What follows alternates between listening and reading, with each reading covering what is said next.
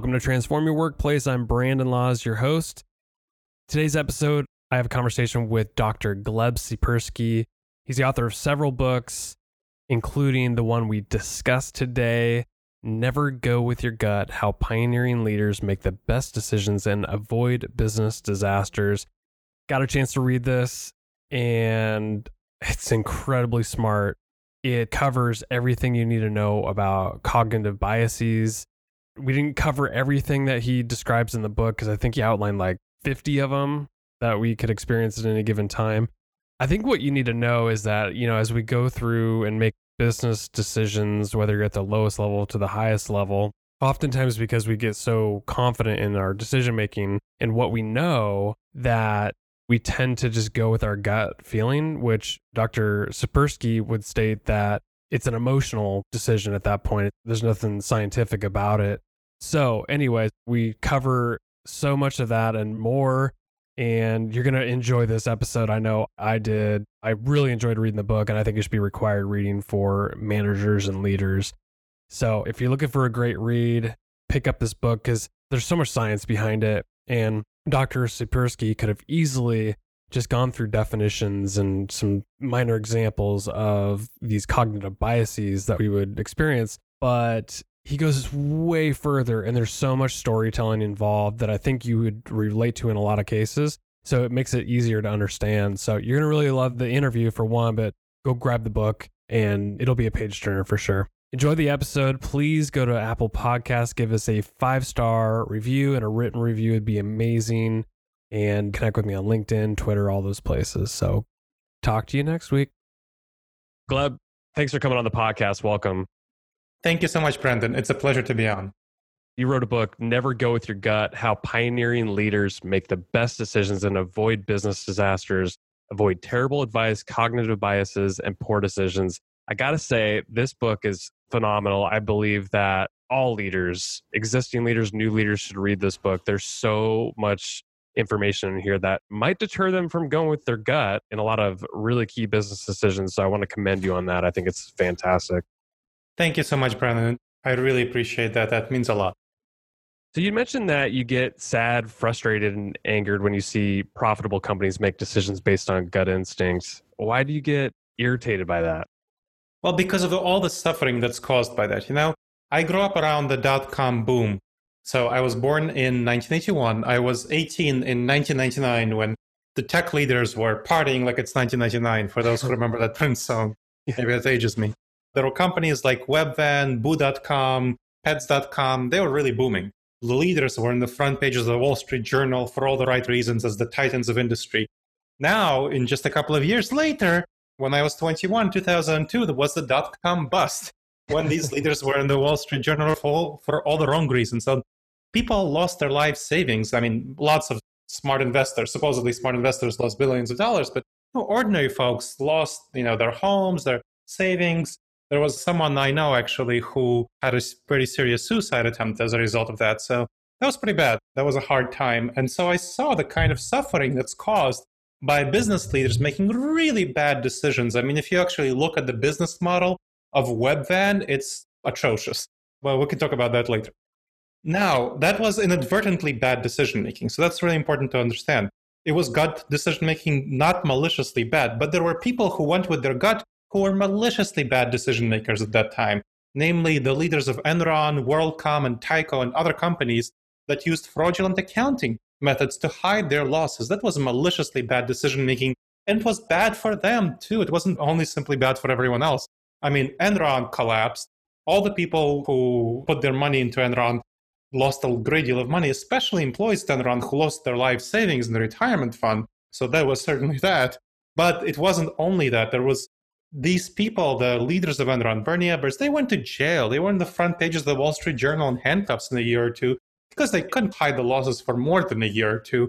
And they lost so much more than they gained. They gained like a year of bonuses, right? But they lost a great deal of additional salary and they went to jail for many, many years. They lost their freedom. It was irrational decision making at the extreme when they went with their gut and made terrible decisions. So that really impacted me as I was growing up. And that was one of the causes that really pushed me to study decision making and how and why we make such atrociously bad decisions. Why business leaders, I mean, Right now, Boeing's in the news, right? We can talk Mm-hmm. about that. Made atrociously bad decisions that caused them to suffer from disasters. And so I went into neuroscience and I became a neuroscientist, a cognitive neuroscientist, and a behavioral economist, studying how our brains cause us to make certain decisions in financial settings. I've been in academia for 15 years. And at the same time, I was doing consulting, coaching, training on the side for business leaders for 20 years or so. And I combined that all in the book that you mentioned at the beginning of the show Never Go With Your Gut How Pioneering Leaders Make the Best Decisions and Avoid Business Disasters. Throughout the book, there's countless stories of businesses, business leaders that are going on gut instincts, making terrible decisions. Early on in the book, you illustrated the point that in a lot of ways, sports have jumped ahead of business in terms of recognizing the value of avoiding those gut reactions. I think of like the Oakland A's and the whole Moneyball Mhm. thing. I read that book Yes. and the movie was great too. It was interesting because they use statistics and facts to make decisions. So talk about that and why sports, you know, why did they jump ahead? You know, I have no idea why sports jumped ahead. I mean, I have certainly some suspicions. First of all, sports is more, in some ways, it's easier to measure the outcomes of sports. If you have a strategic plan for a business, right, then you don't know whether you're going right or whether you're going wrong for many, many years. Right now, we are discovering that GE made some terrible, terrible decisions at the beginning of this millennium of 2000 when they chose not to invest into green energy and invest instead double down on coal. And right now, they really missed the boat. And their finances are greatly suffering because of that. Uh, so that was really bad strategy. But we're only seeing that now, and you see the GE stock plummeting partially because of that. It's very hard to measure these things. Whereas in the movie Moneyball, the Oakland Athletics baseball team, you can much more carefully and effectively measure what the individual players are doing. You can measure all of their movements, what they can do, what they don't do. And so it's much harder to measure workers, not simply leaders. We're talking about strategic plan, but how do you measure the decisions of a manager for you know mid-level manager, her decisions to invest resources in one area, not invest resources in another area? Very hard to measure the immediate consequences of those decisions and how good that person is. So I think that's kind of one area why sports has really moved ahead of business. I think another area is this charisma of going with your gut in business that's not nearly as much present in sports. This idea, this charisma of the mysterious, brilliant business leader, you know, the Steve Jobs, the Bill. Gates, the Henry Ford, this titan of industry who might in a couple of years be the loser of industry, as the dot com boom and bust proved. But there's the charisma, and so many business leaders sort of blindly follow this mythology they really buy into the narrative. They buy into the story of these great leaders. You know, that's why you have so many books written about them. They sell so well, but those books don't really, you know, the fact that so many people, I mean, we still have about half of all startups failing within the first five years and two thirds failing within the first 10 years and about three quarters within the first 15 years. That shows that, you know, just reading a book about Bill Gates is not going to cause you to start the next Microsoft. it's so true. What is it about the gut instincts that make us internally trust it? It's simply the fact that it feels comfortable. We like to feel comfortable. If we feel comfortable about something, which is the same feeling you have when something feels right, when something feels good, you intuitively want to do the thing that feels right and feels good. And that all stems from where gut instinct comes from. It comes from the savannah environment when we're in small tribes of hunters and gatherers of 15 people to 150 people. And that's what our gut reactions are adapted for. So, for example, one aspect of that is the fight or flight response when we had to jump at 100 shadows in order to get away from that one saber toothed tiger. And right now, we'd have many less saber toothed tigers, but we still react to constructive critical feedback as though it's a saber toothed tiger. We react to outsize of its actual proportion, you know. So that's a big, big problem for us. We have poor reactions. It doesn't only apply to business. I mean, let's talk about the physical area. In the savannah environment, when we came across a source of sugar, we had to eat as much of it as possible in order to survive. We're the descendants of those who ate all the sugar and jumped at all the shadows because, you know, we survived, right? Our, our ancestors survived. Right now, we still have that same impulse. It feels very good and very right to eat a box of dozen donuts. We are pulled to do it. When we start eating one, we eat the next and so on until there's just crumbs left at the bottom of the Dunkin' Donuts box, right? I've never done that. it's a tempting thing. Hopefully, a lot of folks have now learned that, well, it's bad for your health to eat a dozen donuts. You know, one's okay, maybe two. Don't stop at the third one. You don't want to eat more than two donuts. But unfortunately, people have developed more physical fitness because they have that. But they haven't developed mental fitness. They still go with their gut on business decisions and all sorts of other decisions when they really shouldn't, when they should apply the same tactic of controlling themselves and making the same wise decision that they apply to eating a box of dozen donuts. You describe how our autopilot systems in our brain operate on a fight or flight response. And, and you were talking a little bit ago about the saber tooth tigers. And I think the fight or flight response is great for life and death situations for surviving, right? But is it mm-hmm. a fit for modern life? Where does that come into play where it actually is helpful? Or is it just most of the time not helpful at all? Oh, it's certainly helpful when you have a bus hurtling at you. You want to make sure to not, you know, stop and think about getting out of the way of a bus or, you know, if you have a baseball flying at your head, since we're talking about baseball. But you certainly want to stop and think about the fight or flight response when your boss, let's go again to the constructive critical feedback, when the, your boss is giving you constructive critical feedback. You don't want to have the defensive response of shutting down and ignoring your boss, you know, talk to the hand, right? Don't want to do that and you don't want to shout back saying, you know, you're wrong, I'm awesome, this is great. I don't know what you're talking about with this constructive critical feedback. It's an intuitive thing to do. You know, some of us are more likely to shut down, some of us are more likely to fight back. But the intuitive thing to do when you're getting constructive critical feedback is not to actually listen to it, incorporate it into your performance, and do better going forward, even though that's what you should do in order to succeed and survive. So that's one example. Another example of the fight or flight response is when you're making plans. When you're making plans, it feels very intuitive for us to go forward and feel as though everything will go according to plan and we don't need to worry about any sorts of problems. Now, when things don't go according to plan, inevitably so, we have the fight or flight response and we react either very quickly defensively or aggressively. Whereas what we should do is step back, analyze the problem, figure out what is the right situation here, process our emotions. I mean, 80 to 90% of our decision making comes from emotions. And when we don't realize how our emotions impel us to deal with problems in very problematic ways that really harm us, then we are going to get a kind of up the creek without a paddle. So we don't want to do that. But that's what so many people tend to do in fight or flight situations when unexpected problems come up.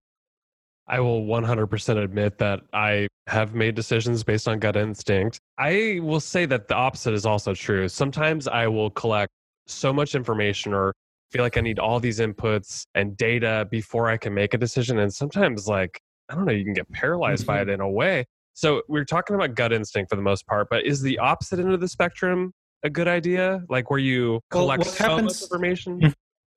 What happens when you're collecting information is not about gut or not. What's happening there when you're gathering too much information, you're still coming from an emotional place. And the emotional place is fear. What is happening in reality when you're collecting too much information is the flight response. You're fleeing from the responsibility of decision making and you're choosing to ignore the decision and you're just trying to gather more and more information. So what you need to do is realize that's a cognitive bias. Just we're talking about cognitive biases here, all the dangerous judgment that our brain tends to make because of how our brain is wired, because of our evolutionary heritage, because of the various morphological structures of our brain, which we can get into. But anyway, so the problem is that when you're gathering too much information, you're still in an emotional place. And you need to step back from that and say, hey, how much information do I actually need to gather for this decision? You know, when you're deciding where to go for lunch with your friend, perhaps you don't need to read 100 reviews of lunch places when you're deciding that. When you're actually deciding to make a key hire, you know, let's say you're deciding to step back from the role of a CEO for your company and become more top strategy level and hire a COO who takes care of everyday operations, you want to spend a great deal of time evaluating various people and talking to them. You want to have five candidates at least who you're very happy with. And so that you're really struggling to make the choice and you need to gather a lot of information because this decision will be fundamentally important for the future of your company when you're making that decision. And whatever other decision, let's say you're in a different situation, let's say you're deciding to switch from one company to another, and you're really struggling, you're not sure whether it will be a good decision or not, you want to gather a lot of information on that. So, decisions that are fundamentally important for your career, decisions that are fundamentally important for your company, you want to take a lot of time and generate many viable options before you actually make a decision. And of course, there's a lot of things that fall in the middle. So you want to decide before you actually start gathering a great deal of information how much information you need for this decision based on how important it is. You mentioned cognitive biases, and you spend a great deal of the book talking about the different types, whether or not they're helpful, and what it is. Maybe describe some of the cognitive biases we have, and are they helpful? So, one of the cognitive biases I already mentioned, the planning fallacy, where we tend to think that things will go according to plan. You've probably heard the phrase that failing to plan is planning to fail, which the idea behind that phrase is that you should make plans, plans are great. Unfortunately, that phrase is quite misleading because when we as human beings tend to make plans, we think that our plans will go according to plan. We think that things will go great because we feel that we are good, we ourselves are good, our ideas are good, our plans are good, and therefore everything will be good. That's a bad way to go forward. It's not true. And unfortunately, a lot of people get stuck in a situation where they invest their resources in accordance with their plan, and then expected problems come up and they don't have any resources to deal with those problems. So, a much more effective strategy to deal with a planning fallacy is to have the mindset that failing to plan for problems is planning to fail. Again, failing to plan for problems is planning to fail. So, that you want to figure out what kind of problems might come up with this plan. Try to address these problems in advance. Try to figure it out. Try to address problems in advance and leave aside some resources for unknown unknowns because some things you just won't be able to predict and you need to have some spare resources of time, energy, bandwidth, money to deal with them. So that's an example of a specific cognitive bias, the planning fallacy, and ways that you would deal with that cognitive bias. And my book talks about 29 more of these cognitive biases. There are over 100 cognitive biases altogether. You can go and check out the list of cognitive biases in Wikipedia, where it talks about the research behind them and so on. My book focuses on the 30 most dangerous cognitive biases for business situations, for business leaders, professionals, for your career, finances, investment, and how you can address them effectively going forward, such as how you address the planning fallacy. Planning fallacy is one example. Another example, that's particularly problematic for me, is called the optimism bias. And it's problematic in terms of I am risk blind. I feel things will go well. I'm risk blind. I have to exaggerate expectations about other people, my projects, and so on. So that caused me a lot of problems because, you know, I think the grass is green on the other side of the hill, whereas it's too often yellow. And that is quite damaging and risky for me. And unfortunately, this is a tendency that many other entrepreneurs, entrepreneur, I run a six people company called Disaster Avoidance Experts that provides consulting, coaching, and training. A lot of people who are entrepreneurs, who are in leadership positions, CEOs, they tend to be very optimistic as well because that's how you get to the top. People like optimistic people and leaders who are charismatic, optimistic, they tend to get ahead when they present themselves as optimistic. Unfortunately, they tend to make a lot of mistakes when they get to the top of a company, which kind of really hurts them and hurts the company. So you need to know how to control your optimism and how optimistic you are. You need to calibrate your optimism against the reality of the situation. And you need to get a pessimistic friend by whom you can run your brilliant ideas. You know, I have 20 ideas before breakfast and I feel they're all brilliant. But when I get them to my pessimistic peer, who is much more risk averse and sees a lot of problems and everything, they say, you know, hey, maybe these three ideas can be worthwhile. You know, everything is half baked potatoes. These potatoes are worth finishing baking. So let's work on them and improve them going forward. That's the strength of pessimists. They're terrible at generating ideas, not their strength, because they inevitably see the flaws of each idea and they exaggerate the flaws of each idea. But they're really good at judging, at evaluating ideas that are presented to them, and they can spot, hey, these le- ideas have the least flaws it's plausible to actually fix these flaws. So they're really good at evaluating and improving. So optimists and pessimists can work really well together when you figure out both of these cognitive biases. That, hey, I suffer from the optimist bias, I suffer from the pessimism bias. Let's play together well, as opposed to what I so often see in teams where optimists are just generating ideas, pessimists are shooting them down, and they're just fighting a lot without actually getting anything done, which is terrible for teamwork and is one of these dangerous judgment errors decision making processes that comes from our gut.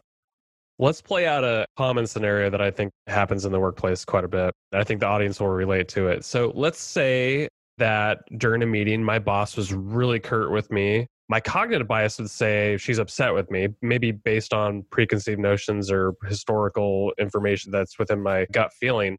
What should I do in that situation? What's my brain telling me?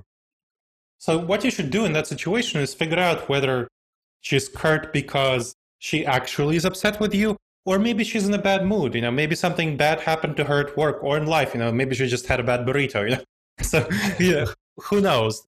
Being curt, this is one of those problems where people think they're able to read people well and they're not. We're actually much less capable of reading others than we think we are. There was a really interesting study how trained police forces, FBI, CIA, and so on, they were taken and they were shown videos of a person who was either telling a lie or telling the truth. And they were asked to determine whether this person who you're supposed to be able to read well, right? You're the police, you're the detectives, you're awesome, right? You're supposed to be able to tell whether someone is lying or not. Well, their ability to tell whether someone is lying or not was actually at about a 52%. So that means it's just a bit better than flipping a coin, literally. you can flip a coin and get that rate. 52% accuracy, terrible accuracy. I think the Secret Service was the only one that had more than essentially flipping a coin accuracy. So you are not going to be better at telling apart whether someone is lying or not than the FBI or, say, investigators. You're just not. So we are much less able to read other people than we think that we are. And we make too many assumptions and too many narratives and stories in our head about other people when we really shouldn't be making these narratives. So you want to step back and say, hey, she happens to be curt. What's going on here? Maybe I should approach her later and see what's going on. You know, hey, you know, I wasn't sure about how you answered the question. Can you clarify what's going on? To see what her mood is, or you know, maybe she'll tell you, maybe she won't, and maybe she'll behave differently. So you want to evaluate over time whether her mood changes, what and how she behaves towards you to understand what's going on with her. How does empathy play a role in debiasing? So, like, you can even use that last example. Like, how could empathy help in avoiding those cognitive biases that we have?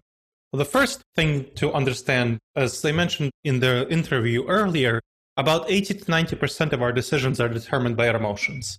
That means that if you want to understand why other people are doing something, don't think about what they're thinking. Think and evaluate and analyze what they're feeling. Empathy, of course, refers to understanding what other people are feeling. So that's the terminology here. So you want to understand what are they feeling? Try to figure it out. Try to get into their shoes. What would you feel in that situation? That's kind of the first level. But of course, you're not them. So you want to figure out how would somebody who is different than you feel in this situation? Think about all the stories in their head, all the triggers that they experience that are going to be different from you. And so if you're an optimist and they're a pessimist, they're really going to react to a situation very differently than you would. So if you send them an email that's full of ambiguities, which optimists tend to do, and I say this as someone who's an inveterate optimist who sent my share of ambiguously worded emails, uh, a pessimist will tend to read them from a hostile perspective, from a negative perspective, and they will tend to get upset. So if you're trying to figure out how will a pessim- someone you know is pessimistic will read your email, try to imagine yourself like in the worst mood possible reading this email. try to figure out how can this email be revised in such a way that even in my worst mood, I will not mistreat it. I will not treat ambiguous sentences in a negative way instead of a positive way, which is how you meant.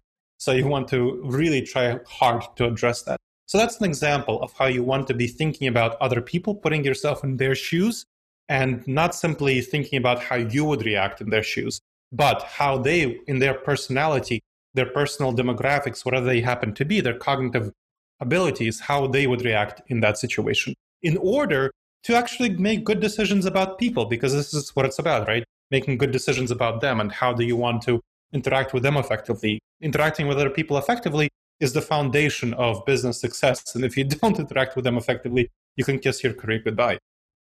There's a quote that I loved, and I want to get your response to it because I think a lot of people would react a little differently. So the quote says, It's much better to try to overshoot than to go for what feels comfortable. What do you mean by that? I simply mean that when there's a specific cognitive bias called the anchoring bias, where we tend to be very strongly anchored to what we first know, first hear about, first learn about. So, in order to overcome the anchoring bias, we need to go far beyond our comfort zone. This is about comfort zone expansion. If you want to actually get to where you should go, where you should be, where you deserve to be, what your goal is, if you want to, let's say, try to exercise three days a week, what you should do is try to exercise every day then there's going to be a bunch of days where you know you feel too sick or your you know your kids throw up all over everything and you have to clean it up and you don't have time to exercise or your boss calls you for an emergency meeting. And you end the week figuring out that, you know, you only exercise three days a week. it's like, okay, so you exercised almost every day when you are trying to exercise every day. This is the same sort of principle. You know, when you're trying to make good decisions, you're going to find that it's going to be hard for you to make these good decisions. When you're trying to be, as an optimist, I can tell you this. When I try to be pessimistic, it's really hard for me to be pessimistic. So if I feel, okay, I'm appropriately pessimistic, I'm not. If I feel that way, if I feel that I'm appropriately pessimistic. So I need to go beyond the feeling. I need to be like I'm ludicrously pessimistic for me to actually approach reality. so that is what I'm talking about here that we tend to greatly underestimate how much we should actually change, how much we should revise in order to achieve our goals, whatever they happen to be. How does our current reality impact the predictions we make about the future? Well, in our current reality tends to very much anchor us. A very interesting situation. If you think back on your life of you, any listener, you'll find that you've changed much more than you anticipated. I know this is true for me, and I'm pretty certain it's true for the vast majority of the listeners out there. We tend to, when we think about the future from the current situation, we tend to think that our future will be in many ways like the current situation, like the past. True. But we are going to be so much more different. I can bet you, I'll be happy to bet a hundred bucks that you know your future will be quite a bit more different and more complex in very many ways than you think it is. Because there are so many things that we don't think about, so many things that we don't anticipate. People think they'll live in a house for 15 years and they move out after, you know, five years on average or something like that.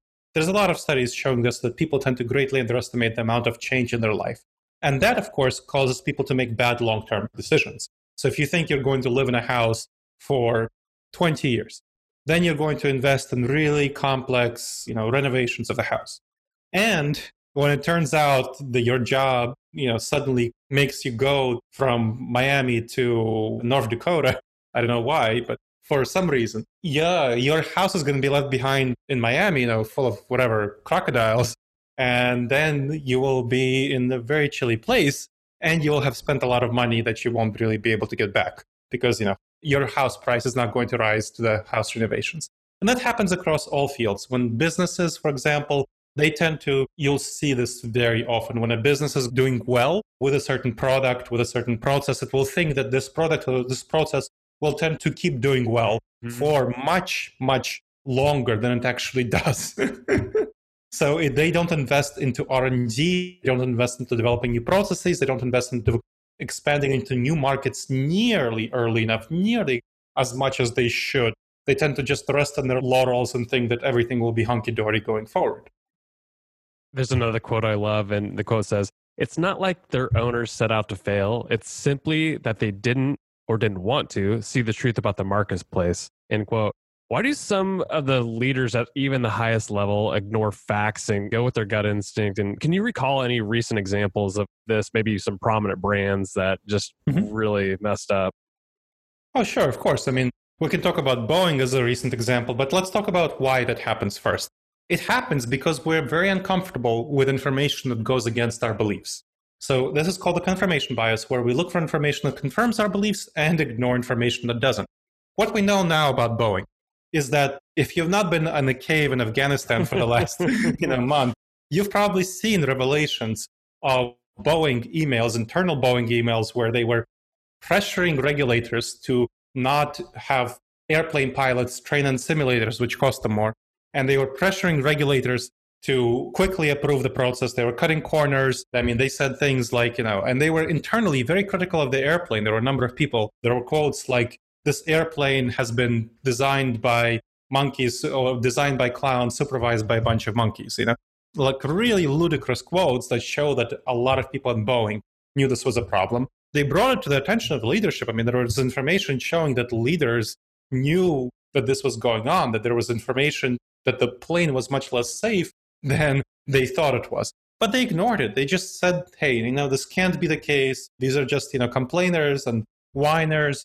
Everything is going to be safe because they felt that it's impossible for their new plane to be less safe than their mm-hmm. previous planes. And that's called the normalcy bias, where we think the future is going to be normal, the disasters will not happen. So the normalcy bias specifically causes us to underestimate the likelihood of future disasters. Just like people in 2007 thought that the housing market will keep going up. it's exactly the same mentality behind housing stocks as behind the Boeing airplane of disaster when they crashed into disaster.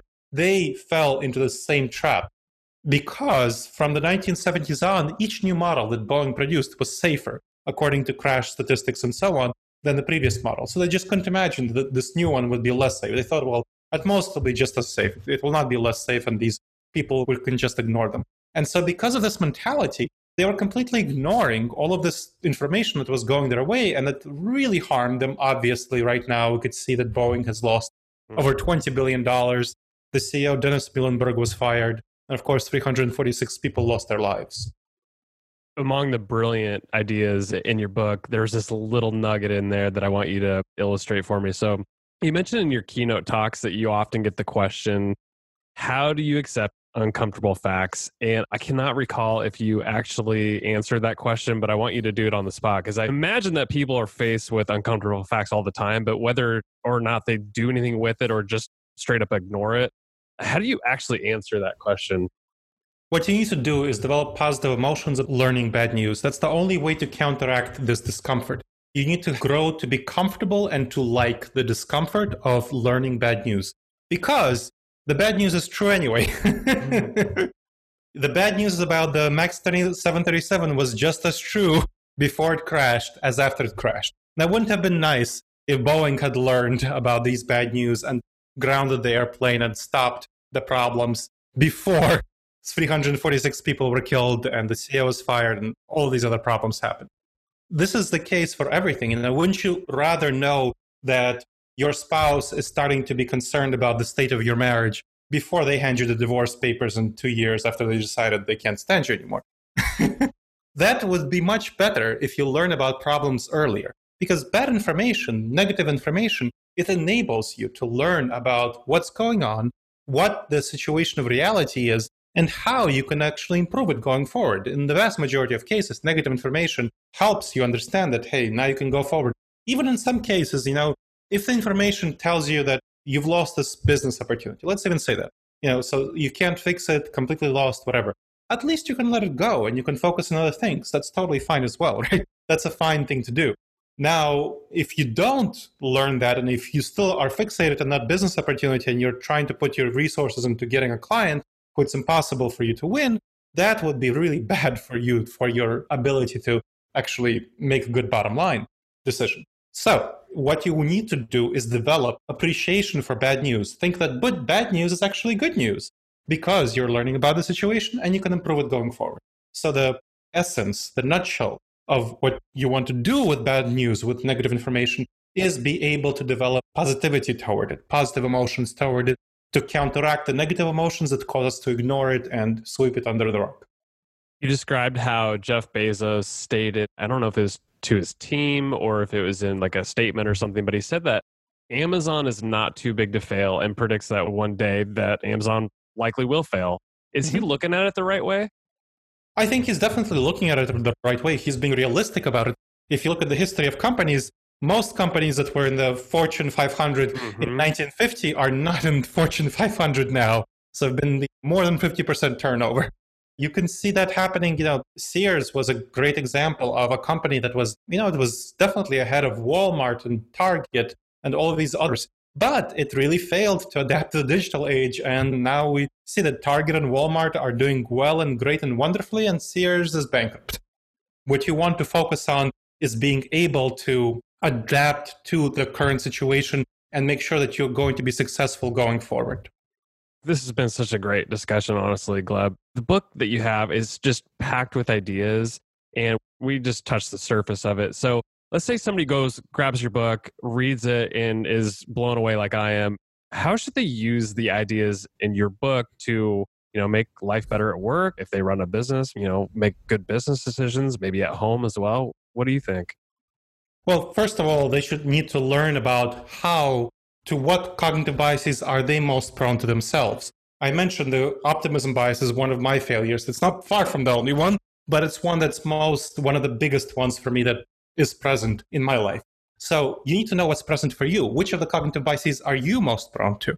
And the book in chapter seven has a very clear assessment that enables you to go through it and see, hey, what's going on in your workplace, in your company, in your career, and see how you and or other people on your team, which cognitive biases are you most prone to? So for example, the first question asks, what is the percentage of projects that over the last year have gone over time and over budget?